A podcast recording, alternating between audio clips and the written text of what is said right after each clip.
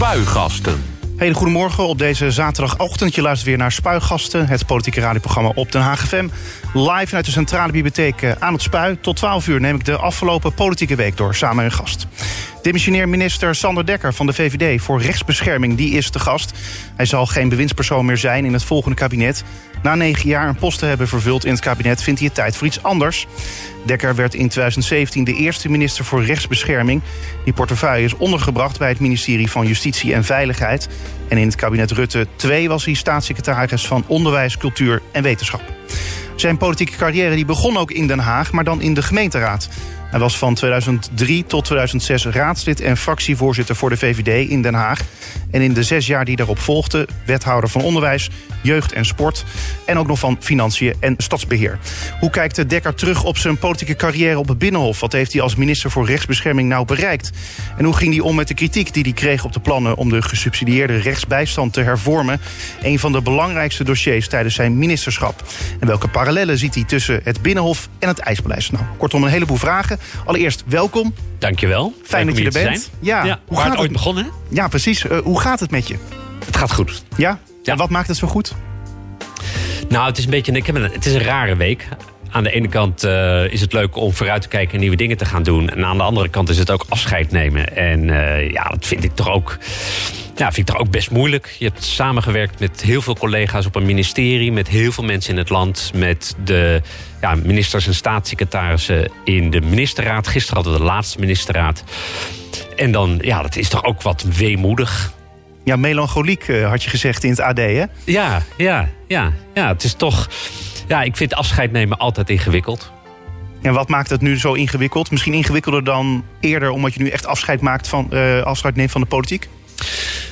Nou, dat geen eens zo zeer. Want ik ben niet weg en ik zal politiek altijd blijven volgen. Ik ga iets anders doen. Uh, het is vooral afscheid nemen van mensen. Mensen met wie je hele intense dingen mee hebt gemaakt. Met wie je nachten hebt doorgetrokken.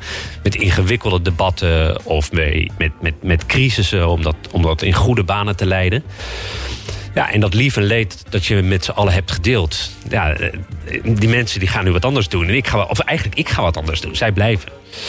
Ja, en dat is, uh, en dat is toch ja, afscheid nemen. Bijzonder. Dat dan heb je het vooral eigenlijk over de collega's op het ministerie... en niet zozeer misschien de mensen in de ministerraad, jouw collega's, ministers. Nee, ook. Het is op het ministerie, het is in de Tweede Kamer... de woordvoerders met wie je natuurlijk stevige debatten hebt gevoerd. Maar waar ik ook altijd het gevoel heb gehad van... we trekken aan hetzelfde eind van het koord. Want ergens moet je het met elkaar eens worden. Je ziet bij heel veel wetten die we door de Kamer hebben geloodst dat er natuurlijk een, een, een, een, een pittig uh, debat aan, aan vooraf gaat. En dat er ook politieke meningsverschillen zijn. Maar dat je uiteindelijk altijd zegt, je moet wel ergens landen. Nou ja, en, en in die samenwerking.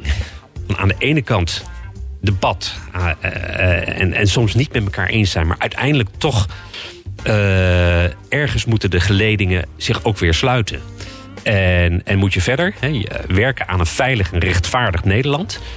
Ja, dat heb ik altijd heel erg mooi gevonden. Ja, en die, die samenwerking ga ik missen. Ja.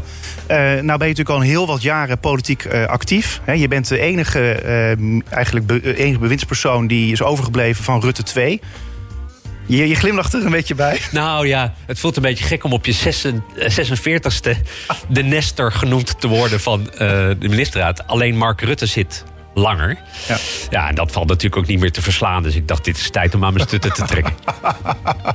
aan de andere kant, ik zie geen grijze haren. Want uh, we, we, lachen er nu om. Maar, je ziet wel steeds minder haar. Oké, okay, nou, dat, die, die dat, was nog.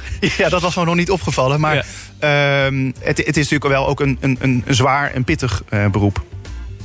Ja, maar wel altijd leuk. En, en ik heb het ook ongelooflijk eervol gevonden ik heb geen moment gehad dat ik ochtends wakker werd en ik dacht: oh, ik moet weer aan de slag. Uh, het, is, het is bijzonder eervol en mooi werk om, om te doen. En dat je dan 80 uur in de week maakt, ja, die, tijd die vliegt eigenlijk voorbij. Ja, toch zijn er heel wat andere collega's van jou hè, in die ministerraad... die er toch al wel anders over denken. Die het wel echt dat pittige, moeilijke... Uh, misschien dat die er ook wel allemaal zin in hebben. Maar jij kan er gewoon bij lachen. Dat maakt het wel uit dat het... Ja, je, je lijkt wat dat betreft heel erg, erg op Mark Rutte, toch? Ik ben, ik ben een optimist. En, en ik denk dat Mark Rutte ook een optimist is. En heel veel mensen zijn optimist. Ehm, maar, maar, soms heb je ook een tegenslag en heb je pech. Hè. We, nou, we hebben de afgelopen vier jaar natuurlijk gezien... dat wat er over ons heen is gekomen met corona... dat raakt iedereen. Hè. Dus jou, mij, heel veel mensen in de stad... ondernemers natuurlijk, vreselijk wat er gebeurt. Het raakt ook heel veel van de collega's in de ministerraad. Uh, nou ja, Bruno Bruins, iedereen uh, staat dan natuurlijk nog gebrand op het netvlies. Hoe die tijdens een debat even inzakte. Um, ja, dat heeft heel veel van, van, van, van mensen gevraagd. En weet je, dat heb je ook niet altijd in de hand. Dat overkomt je. Maar ik vond dat heftig. Ja, dat snap ik. Uh, wat heeft Mark Rutte gisteren nog tegen jou gezegd tijdens de ministerraad? Ook al moet dat natuurlijk eigenlijk allemaal geheim blijven. Toch? Ja, het was natuurlijk een beetje een bijzondere ministerraad, zo'n laatste geen dikke inhoudelijke agenda. Hoewel we ook toch nog wel een paar dingen moesten doen rond buitenlands beleid. Toch ook nog even gekeken hoe staat het met corona. En vervolgens hebben we een grote ronde gemaakt. Dus Mark Rutte heeft iedereen uitgebreid uh, bedankt. Ook teruggeblikt op de roerige tijd van de afgelopen vier jaar. Waar corona een stempel heeft gedrukt op alles wat we uh, hebben gedaan als, als kabinet. Um, maar toch ook wel op de, op de mooie momenten en op de goede samenwerking. Vier jaar terug zeiden heel veel mensen: dit wordt een vechtkabinet. Want vier partijen, dat is ongelooflijk ingewikkeld. En als we nou terugkijken, de collegialiteit waarin we de dingen hebben gedaan, is toch eigenlijk steeds weer heel bijzonder. Wie was jouw beste collega? Met wie had je het best? Ik zat natuurlijk op het ministerie met uh, Vert Grapperhaus en met Ankie Broekers-Knol. Dat waren mijn meest hechte collega's en die, die samenwerking was heel goed.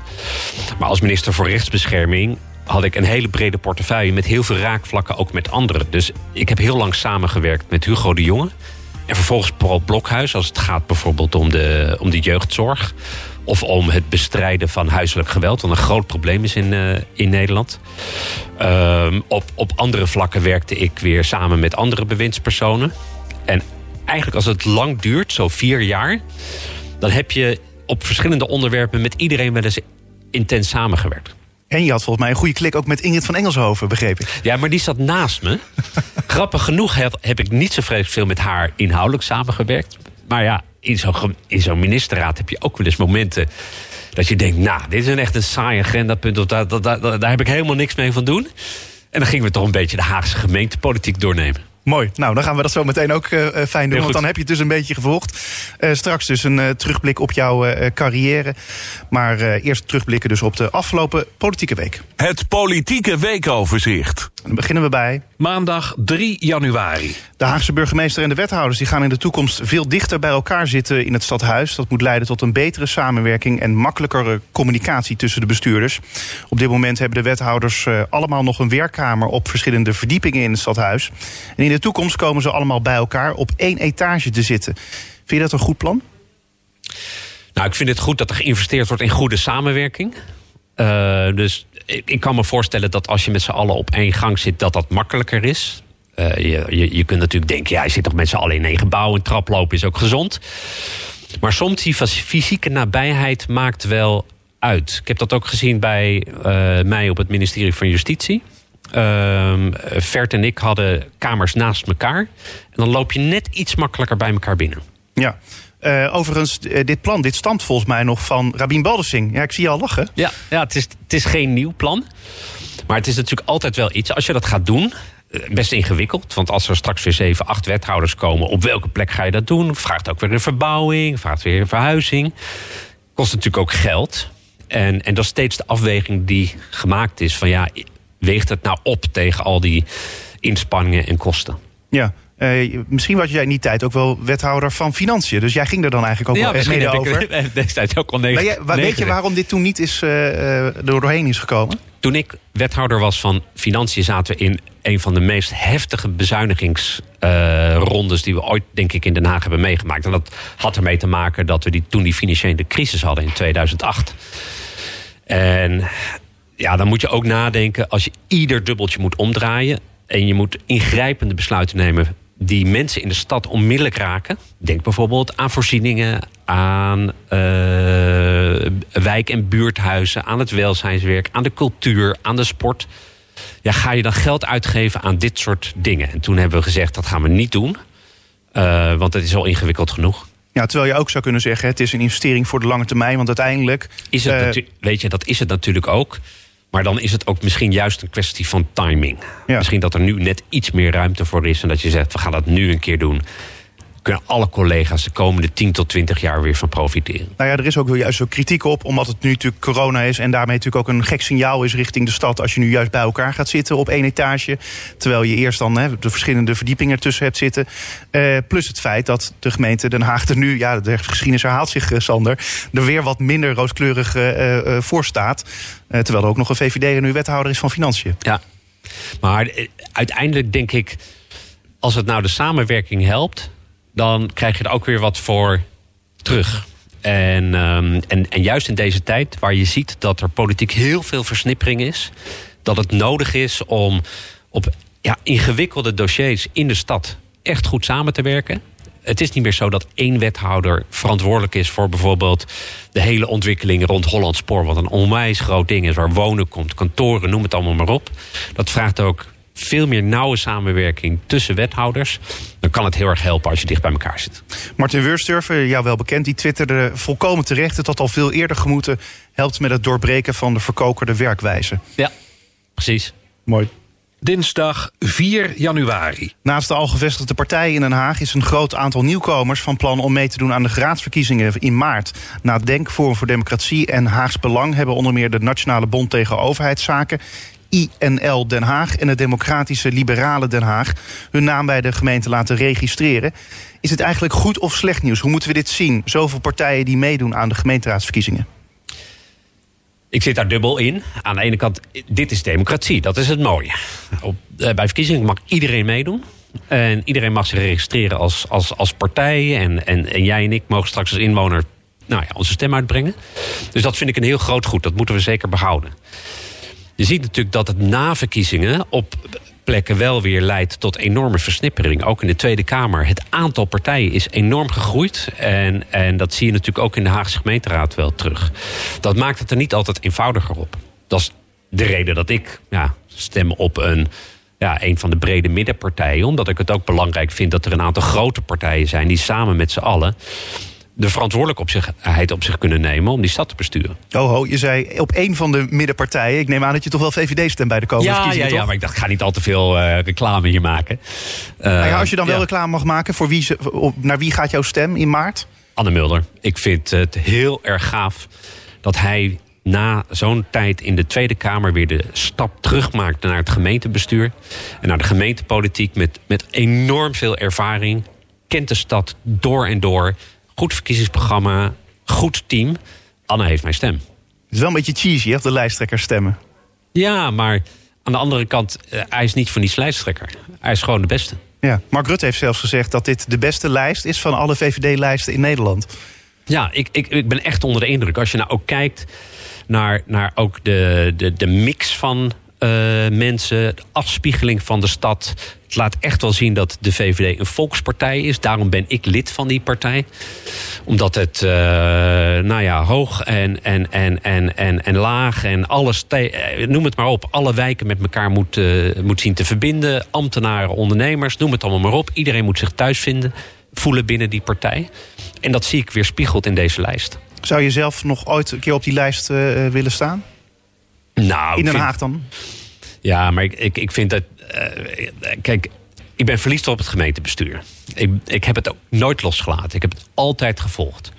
Maar om nou terug te gaan, ik ga eerst eens even andere dingen doen buiten de politiek. Woensdag 5 januari. Bij het huis van D60-leider Sigrid Kaag in Den Haag is woensdagavond een man met een brandende fakkel gearresteerd, meldt de NOS. De man die stond voor de deur van Kaag in Den Haag en zond de actie live uit via een livestream. Het is de zoveelste keer, Sander, dat, er, eh, ja, dat politici thuis worden opgezocht. Schrik je er dan eigenlijk nog van? Ja, ja. Dit wendt nooit. En eh, daar moeten we ook niet te, te mild of wat dan ook over doen. Ik vind het echt krankzinnig. Eh, de impact die dit heeft op mensen, en ik heb dat van dichtbij natuurlijk gezien. op wat dit, wat dit doet met collega's. Intimidatie, bedreiging. Gewoon van mensen die hun werk doen. Volstrekt onacceptabel. En daar moeten we een vuist tegen maken. Ja, ja, d- dit zijn natuurlijk teksten die we kennen. Hè. We we zeggen het eigenlijk elke keer. Politici zeggen het elke keer als het weer gebeurt. Maar uiteindelijk heeft het dus blijkbaar weinig effect, want het gebeurt nog steeds. Ja, maar deze meneer zit nu wel vast, gelukkig ook maar. Uh, want wat, wat hier gebeurt kan ook echt gewoon niet. Uh, maar het is tegelijkertijd ook een oproep aan het, aan het, gewoon aan het politieke debat. Je mag het in Nederland falikant met elkaar oneens zijn. En dan is er het recht op demonstratie. Dan mag je actie voeren. Maar er is ergens een rode lijn en die wordt hier echt overschreden. Is het bij jou zelf al eens een keer voorgekomen dat er iemand bij je aan de deur stond te rammelen? Uh, ja, uh, niet zo erg als, uh, als bij, bij Sigrid Kaag.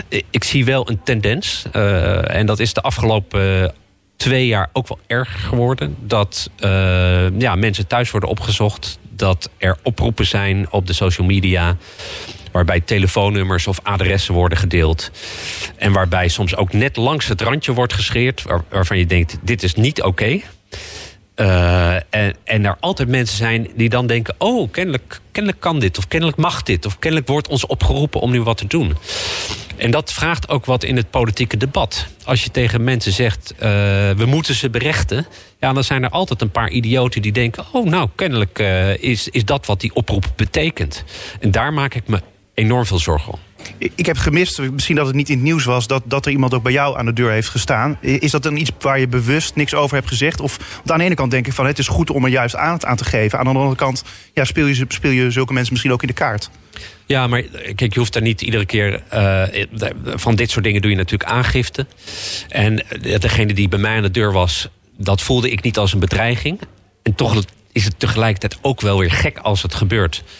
Omdat je denkt, ja, nu gebeurt dit, maar de volgende keer staat er iemand anders voor je deur. Dus het is, geeft toch een ongemakkelijk gevoel. Um, maar ook bijvoorbeeld op de social media, de dingen die je voorbij ziet komen, de dingen waar je van wordt beschuldigd, de enorme complottheorieën. Uh, ja, het is, dat, is echt, dat is echt vervelend. En uh, ik heb dat zien toenemen de afgelopen twee jaar. Maar doet dat ook iets met jou als mens? Ja. Ja, ja het, is, het is echt gewoon niet fijn. En het doet vooral wat met je als mens, omdat je ziet dat het wat doet met de mensen om je heen. Uh, omdat die er ook ingetrokken worden. Omdat die soms ook bang zijn of zich bedreigd voelen. En uh, ja, dat vind ik eigenlijk nog het ergste. Want die kiezen niet voor jouw vak. Exact. Donderdag 6 januari. Rita Verdonk die is uh, terug. De politica heeft zich aangesloten bij Hart voor Den Haag Groep de Mos. En uh, staat, op de tweede, staat tweede op de kieslijst. Direct achter lijstaanvoerder Richard de Mos.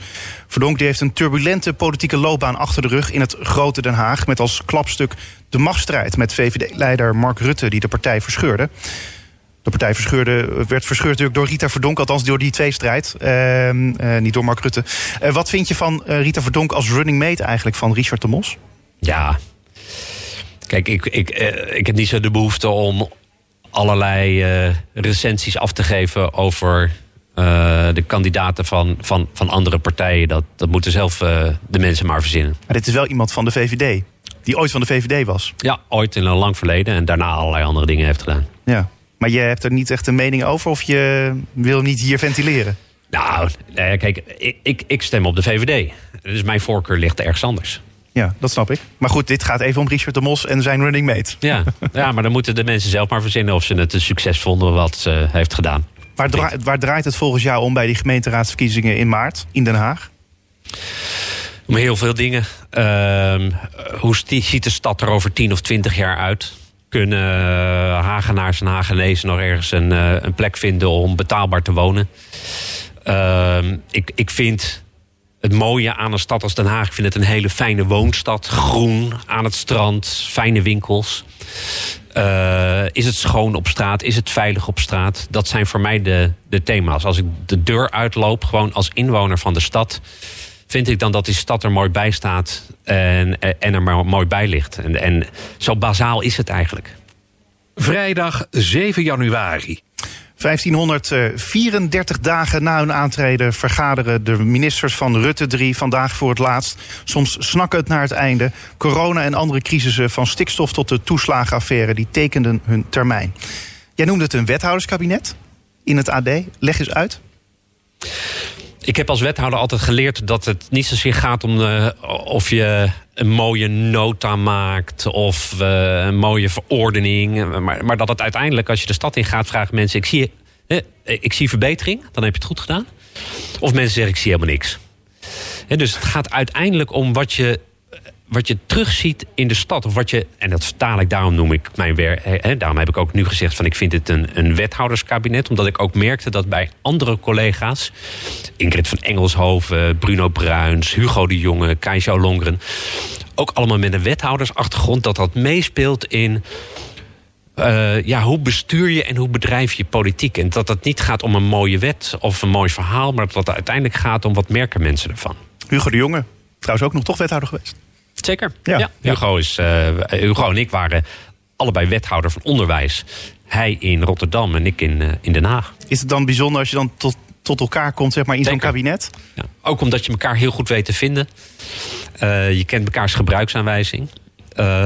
en ook daar vind ik dat ja, wat heel erg knap is van Hugo, die natuurlijk ongelooflijk veel shit over zich heen krijgt rond, die, rond, rond het bestrijden van het virus, is eh, toch ook wel gewoon steeds weer doorgaan en je niet uit het veld laten slaan. En dat vind ik echt gewoon uh, vind ik mooi. En dat vind ik ook, dat hoort bij die wethoudersmentaliteit. Had je met hem de beste klik of met iemand anders?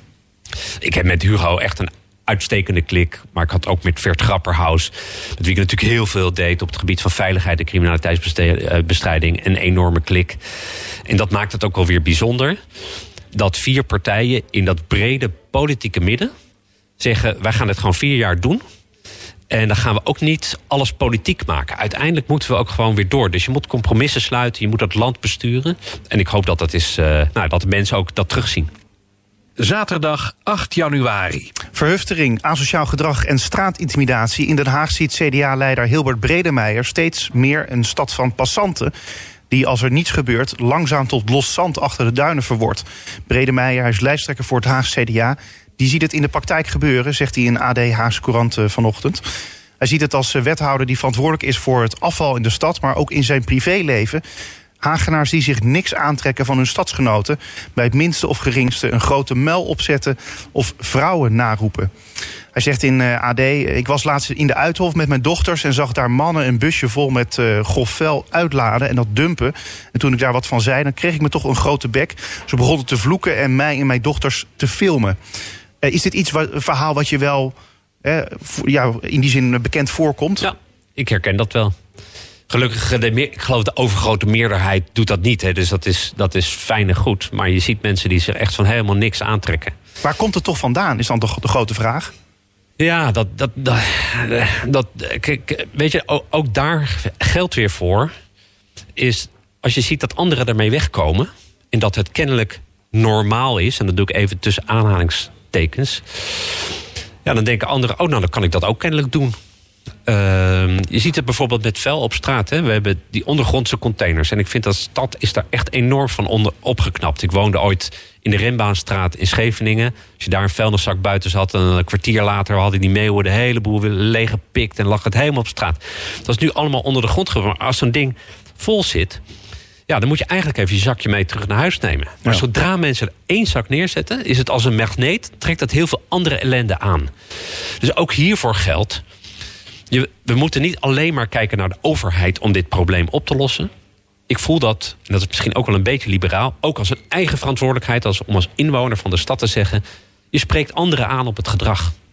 Ja, en dan is dit het gevolg. Ja, en toch moet je het dan doen. En dan moeten er medestanders zijn. Als je, dat, als je dat ook ziet, dan moet je zeggen dat is niet normaal. Gedraag je. Maar je ziet dus juist dat als je het overlaat aan de stad, hè, de, dus de eigen verantwoordelijkheid, dat dus hè, een soort van. Uh, nou ja, uh, een soort anarchie, volkomen anarchie hier. Uh... Nou, dus gelukkig is het zover niet, hè? Je, je, loopt altijd het, het risico dat als je dat dan doet, dat je net als Hilbert, uh, dat, dat, dat je een vervelende reactie kunt krijgen. Maar ik merk ook wel, bijvoorbeeld hier in de binnenstad, ik zei dat laatst tegen iemand, iemand gooide zomaar een blikje op straat. Ik zeg, joh, vind je dat nou uh, normaal, neem het even mee en gooi het even weg. En die pakte dat blikje op en gooide het weg. Veel mensen schamen zich toch ook wel een beetje als ze betrapt worden.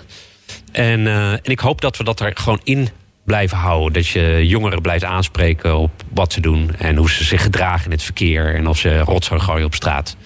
Houden we met z'n allen de stad een beetje schoon en veilig. Tot zover het weekoverzicht. Zei je natuurlijk als eh, wethouder, oud-wethouder stadsbeheer.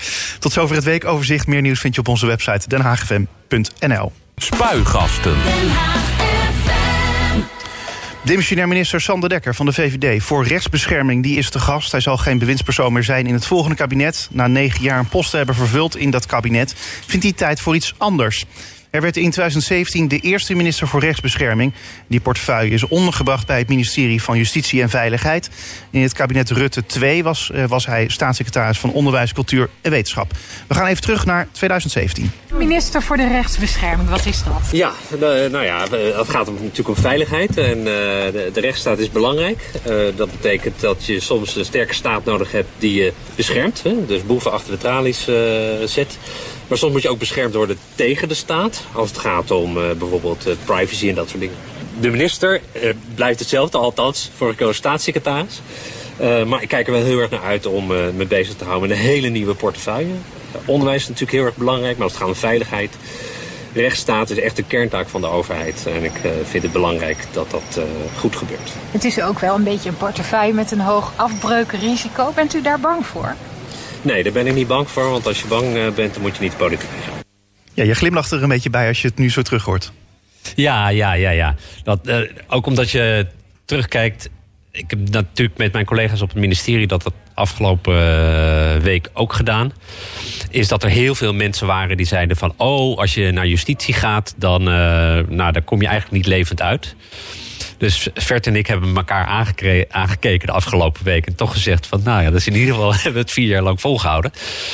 Uh, hoewel je natuurlijk heel veel ingewikkelde dossiers wel tegenkomt. Hè. Dus, dus, dus ja, vreselijke incidenten. Uh, en uh, aan de andere kant is het ook een kwestie van daar op een rustige en een eerlijke manier mee omgaan. Ik heb wel gemerkt dat als je uh, richting de Tweede Kamer en, en gewoon aan Nederland vertelt uh, eh, 100% veiligheid kunnen wij nooit garanderen. Uh, er gaan uh, soms ook dingen fout. Zelfs als alles goed gedaan is door politie en gevangenen, zelfs dan gaan er dingen fout. Omdat je, je hebt mensen natuurlijk niet aan een touwtje. Dat, dat mensen dat ook wel weer begrijpen. Ja. Uh, nou, nou zei je natuurlijk uh, in je eerste woorden, zeg maar, die je uitsprak toen je minister werd, of in ieder geval bekend werd dat je minister werd. En toen, toen, toen zei je van ja, van wat, wat, wat, wat jouw taken precies eigenlijk, wat, wat, wat, wat ja, minister voor rechtsbescherming, wat het precies inhoudt. Is het ge geworden wat je ervan had verwacht?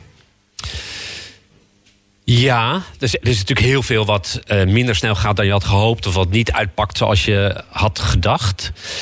Maar ik zie wel dat dat hele idee van, van, van rechtsbescherming en, en het belang van de rechtsstaat, dat dat wel aan kracht heeft gewonnen de afgelopen uh, vier jaar. En dat is dus breder dan alleen maar veiligheid. Want ik vind dat ook een onderdeel van rechtsbescherming. Heel veel mensen willen dat er gewoon een sterke overheid is die ze beschermt tegen de klooiers van deze wereld. Dus dat je ja, ja, van, van lijf en van goed. En, en uh, dat mensen met, uh, met een fikken van je spullen afblijven. Um, maar ook wel dat uh, er een, een, een rechtsstaat is die je kan, kan beschermen tegen de overheid. Als je een keer een probleem hebt rond een vergunning of rond een uitkering, dat je dan in ieder geval ergens naartoe kunt. Is dat eigenlijk misschien wel, ja, is het belang daarvan misschien wel meer doordrongen zeg maar, bij de overheid sinds de toeslagenaffaire? Dat, Absoluut. Dat, dat we mensen ook moeten beschermen tegen die overheid? Absoluut, absoluut. En daar zag je dat natuurlijk ook heel indringend terugkomen. Dat daar eigenlijk die rechtsstaat tekort is geschoten in het beschermen van deze mensen.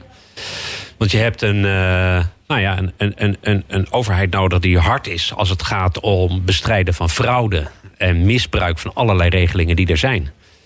Maar dat als mensen ja, per ongeluk iets verkeerd hebben gedaan, of soms gewoon het slachtoffer zijn geworden van anderen die met hun spullen aan de haal zijn gegaan, ja, dat je dan ook een overheid tegenover je hebt die begripvol is. En die zegt, laten we samen eens kijken wat het probleem is. Kunnen we dat oplossen? En dat als je er niet uitkomt, dat je dan een rechter kunt... om te zeggen, ja, uh, ik vind dat ik gelijk heb. En niet, en niet dat overheidsloket. En, en deze mensen, ja, die zijn... Ja, hebben eigenlijk iedere keer nul op het rekest gekregen. Die zijn ja, vermorseld door de, de raderen van die grote overheid. En die grote ja, die, dat grote moloch. En, en dat is natuurlijk niet de bedoeling. Hoe ben je eigenlijk aan die periode in 2017 toen begonnen? Want uh, ja, ik bedoel, als wethouder kon je natuurlijk gewoon op de fiets gaan... springen om ergens een probleem op te lossen. Om even de ja, mensen te bespreken en, en de situatie te bekijken. En dan kon je een oordeel vellen. Hoe deed je dat als minister voor rechtsbescherming? op dezelfde manier, maar dan niet op de fiets en in de auto. Uh, door er ook op af te gaan, door naar Friesland te gaan, naar Limburg te gaan, te kijken in gevangenissen die vielen onder mij. Wat is er voor nodig om ervoor te zorgen dat er meer werk gemaakt wordt van. Uh, nou ja, als iemand dan binnen zit voor straf, hoe kun je de tijd dan gebruiken om de kans te verkleinen dat zo iemand weer op het verkeerde pad belandt zodra hij naar buiten uh, wandelt? Door te praten in de jeugdzorg, waar lopen jullie nou tegen aan? Hoe kunnen we kinderen en jongeren beter beschermen? Uh, door naar het juridisch loket te gaan. Dat zit eh, op 40 plekken in het land. Door daar te praten met de mensen achter de balie en achter de telefoon. Wat horen jullie nou terug? Waar is behoefte aan? Wat kunnen we beter doen? Dat erop af, dat heb ik steeds proberen te behouden. Ja, en, en dat deed je ook dus tot aan, aan het einde van je termijn nu? Ja, ja. Hoewel natuurlijk de afgelopen twee jaar werd dat lastiger door COVID.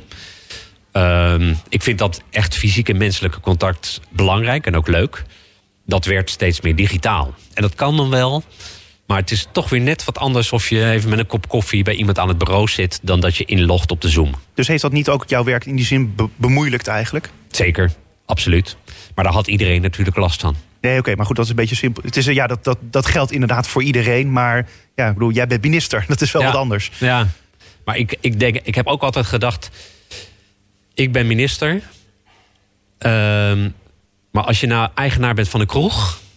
Ja, dan, dan, dan zijn je problemen wel vele malen groter dan het probleem dat ik het nu digitaal moet doen en niet op werkbezoek kan. Ja, aan de andere kant, ja, die kroegeigenaar heeft een heel veel kleinere scope, zeg maar. Omdat natuurlijk, ja, die heeft wat vaste gasten. En goed, jij hebt misschien ook wel wat vaste gasten bij jou. Ja. Maar jij doet het wel voor het hele land, in principe. Ja, ja, dat is waar. Maar ik heb soms echt wakker gelegen van dat ik dacht, oh, ZZP'ers of, of, of ondernemers die zo voor gewoon een eigen. Gewoon, je moet je hypotheek betalen of je huur betalen. En moet zorgen dat er uh, brood is voor de kinderen. Ik heb mij nooit druk hoeven maken daarom. Nee. Uh, en er zijn heel veel mensen in Nederland die het op dat vlak heel zwaar hebben gehad of nog steeds hebben. Jij moest je wel druk maken misschien om één heel belangrijk uh, dossier. Want dat zag ik een beetje als jouw grootste dossier. deze periode was het plan om de gesubsidieerde rechtsbijstand te hervormen. Ja, je verstikt je bijna in je koffie. Ja, ja zeker. Brand de tong. Oh. Um, maar het idee was natuurlijk dat uh, van sociale advocaten mag worden gevraagd... zich niet volledig afhankelijk te maken van overheidssubsidies. En zo mag dan van de commerciële advocatenbureaus... een maatschappelijke tegenprestatie worden verwacht. Waar kwam dat idee eigenlijk vandaan? Dat stond in dit regeerakkoord. Ja. Dus dat was een, een opdracht die ik had meegekregen vier jaar terug. Maar dat, dat is iets waar je dan achter staat en waar je dan hè, mee aan de slag gaat. Waar begin je dan? Ook daar weer praten met heel veel mensen. Praten met advocaten, praten met mensen bij het juridisch loket. Natuurlijk praten met de ambtenaren op zo'n nieuw departement waar je dan, uh, dan, dan komt. En ook wat te kijken naar allerlei onderzoeken. Er was natuurlijk heel veel onderzoek gedaan naar uh, rechtshulp en rechtsbijstand. En dan zie je een paar dingen terug. Dat we in Nederland in de basis helemaal niet zo heel slecht doen. Wij hebben een vrij ruimhartig systeem voor rechtsbijstand. En, en daar trekken we in Nederland ook vrij veel geld voor uit. Bijvoorbeeld veel meer dan in België of in, in Duitsland. Hè. Twee keer zoveel als in België, drie keer zoveel als in Duitsland. Dus als het ging om het geld dat we erin stopten... denk ik dat we ons echt niet hoefden te schamen. Maar ik vond wel dat die rechtshulp beter kon.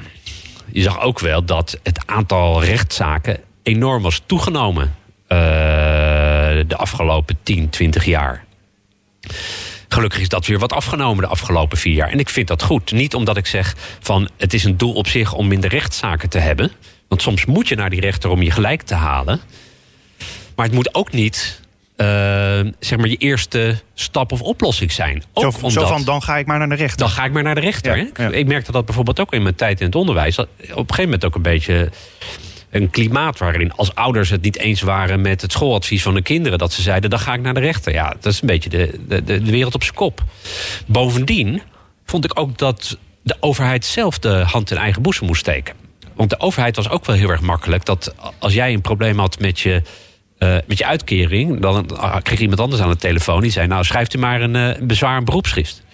Of gaat u maar een bezwaar of, en daarna een beroep heeft u naar de rechter toe voor heel veel mensen is dat al een enorme hobbel. Heel erg ingewikkeld. Terwijl ik denk, ja, als je nou even vijf minuten de tijd had genomen om te kijken wat het probleem is. en een beetje oog had gehad voor die. dan was het zo opgelost.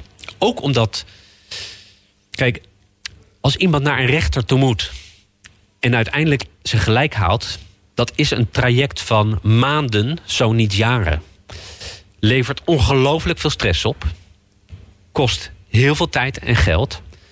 Terwijl ik denk, dit is een probleem dat soms veel makkelijker kan worden opgelost als de overheid met iets meer menselijke maat te werk gaat. Ja.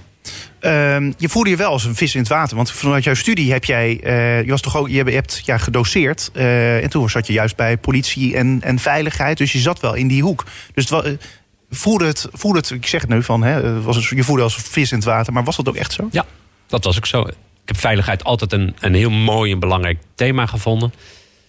Mijn opa die hier in Den Haag woonde, was, was politieinspecteur hier in deze eh, stad. Dat is iets dat je meekrijgt als, als kleine jongen. Daar, daar ontstaat de liefde.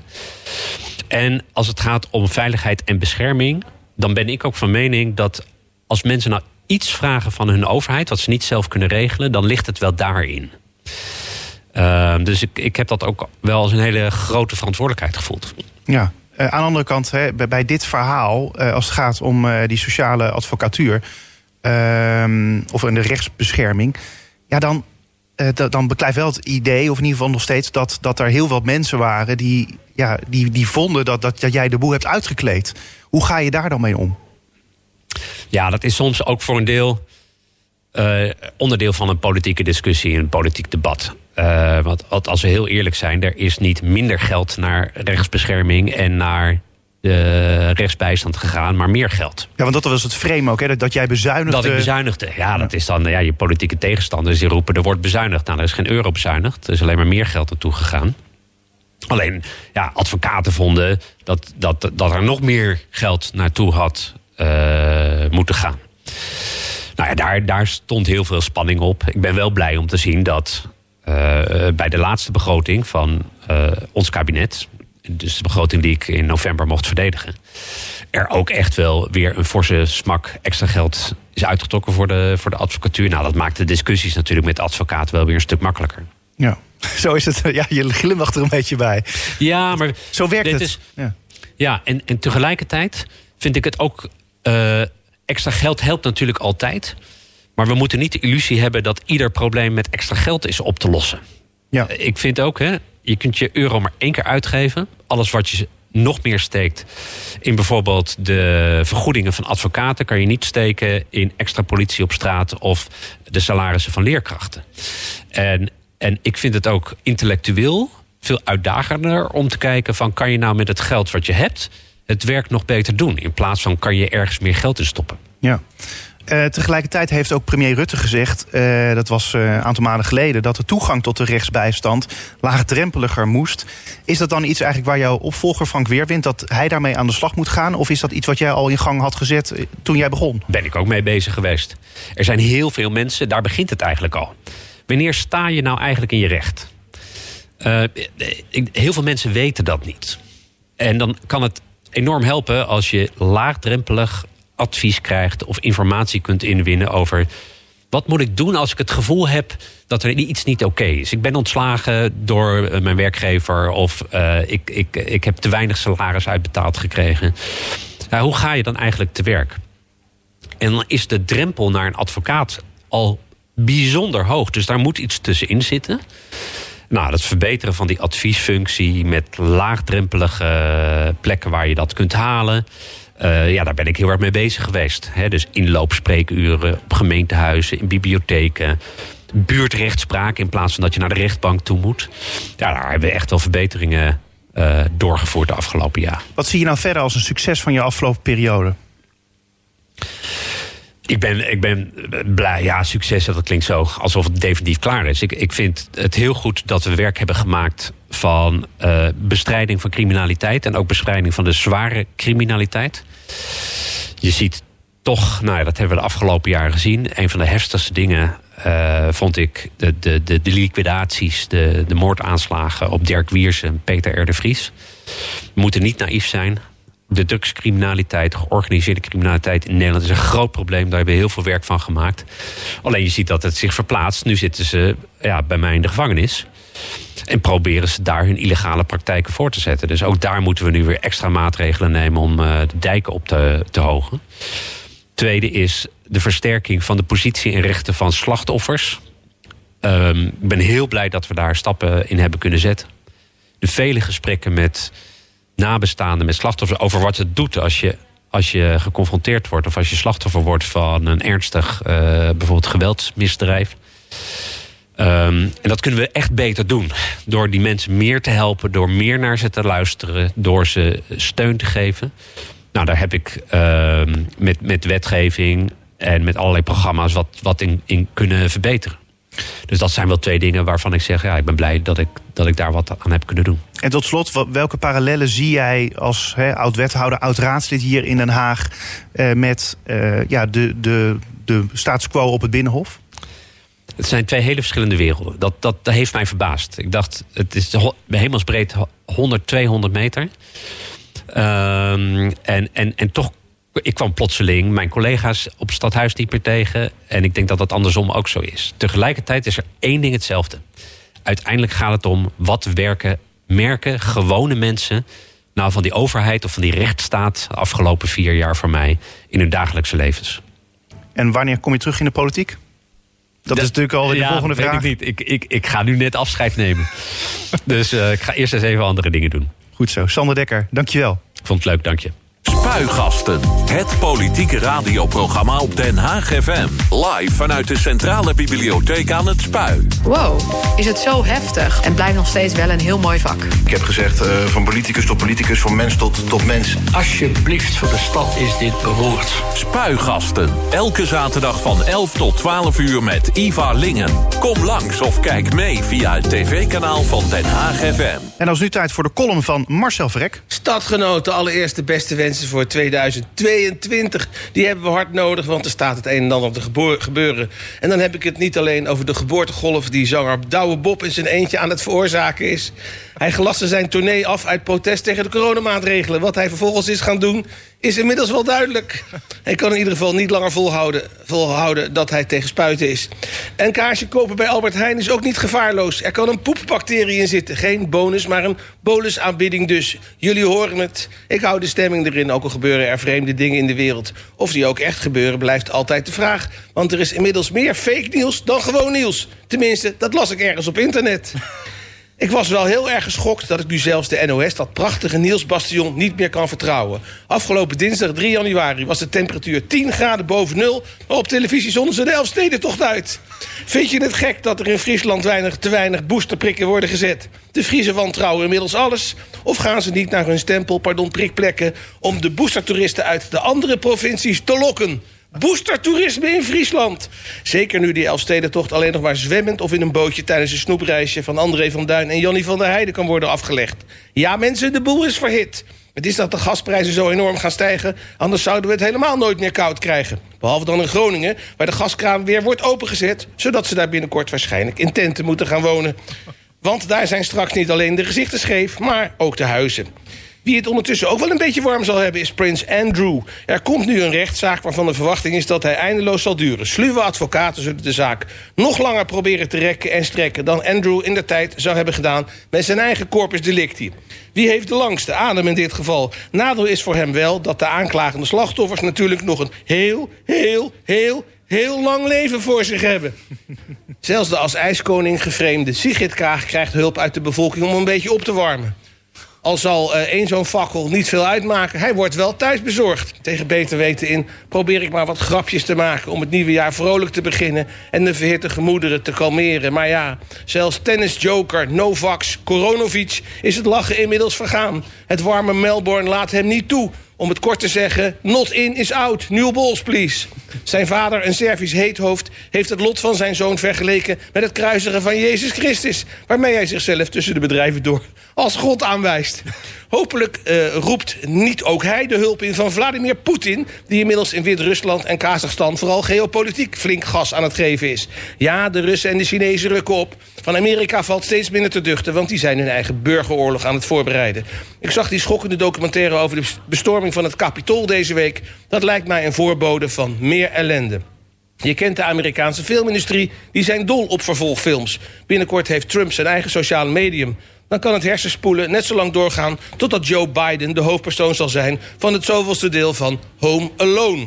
Nee, echt lachen is het niet in de wereld. Ik las rond de kerstdagen Het Alles, de nieuwe roman van Dave Eggers. Een in aanleg satirische dystopie over de almacht van techbedrijven... waarbij het lachen je al snel vergaat. Zoals wij ooit onbekommerd schaterden om Jacobsen en Van S... maar nu kunnen constateren dat de tegenpartij 30 zetels in de Tweede Kamer heeft.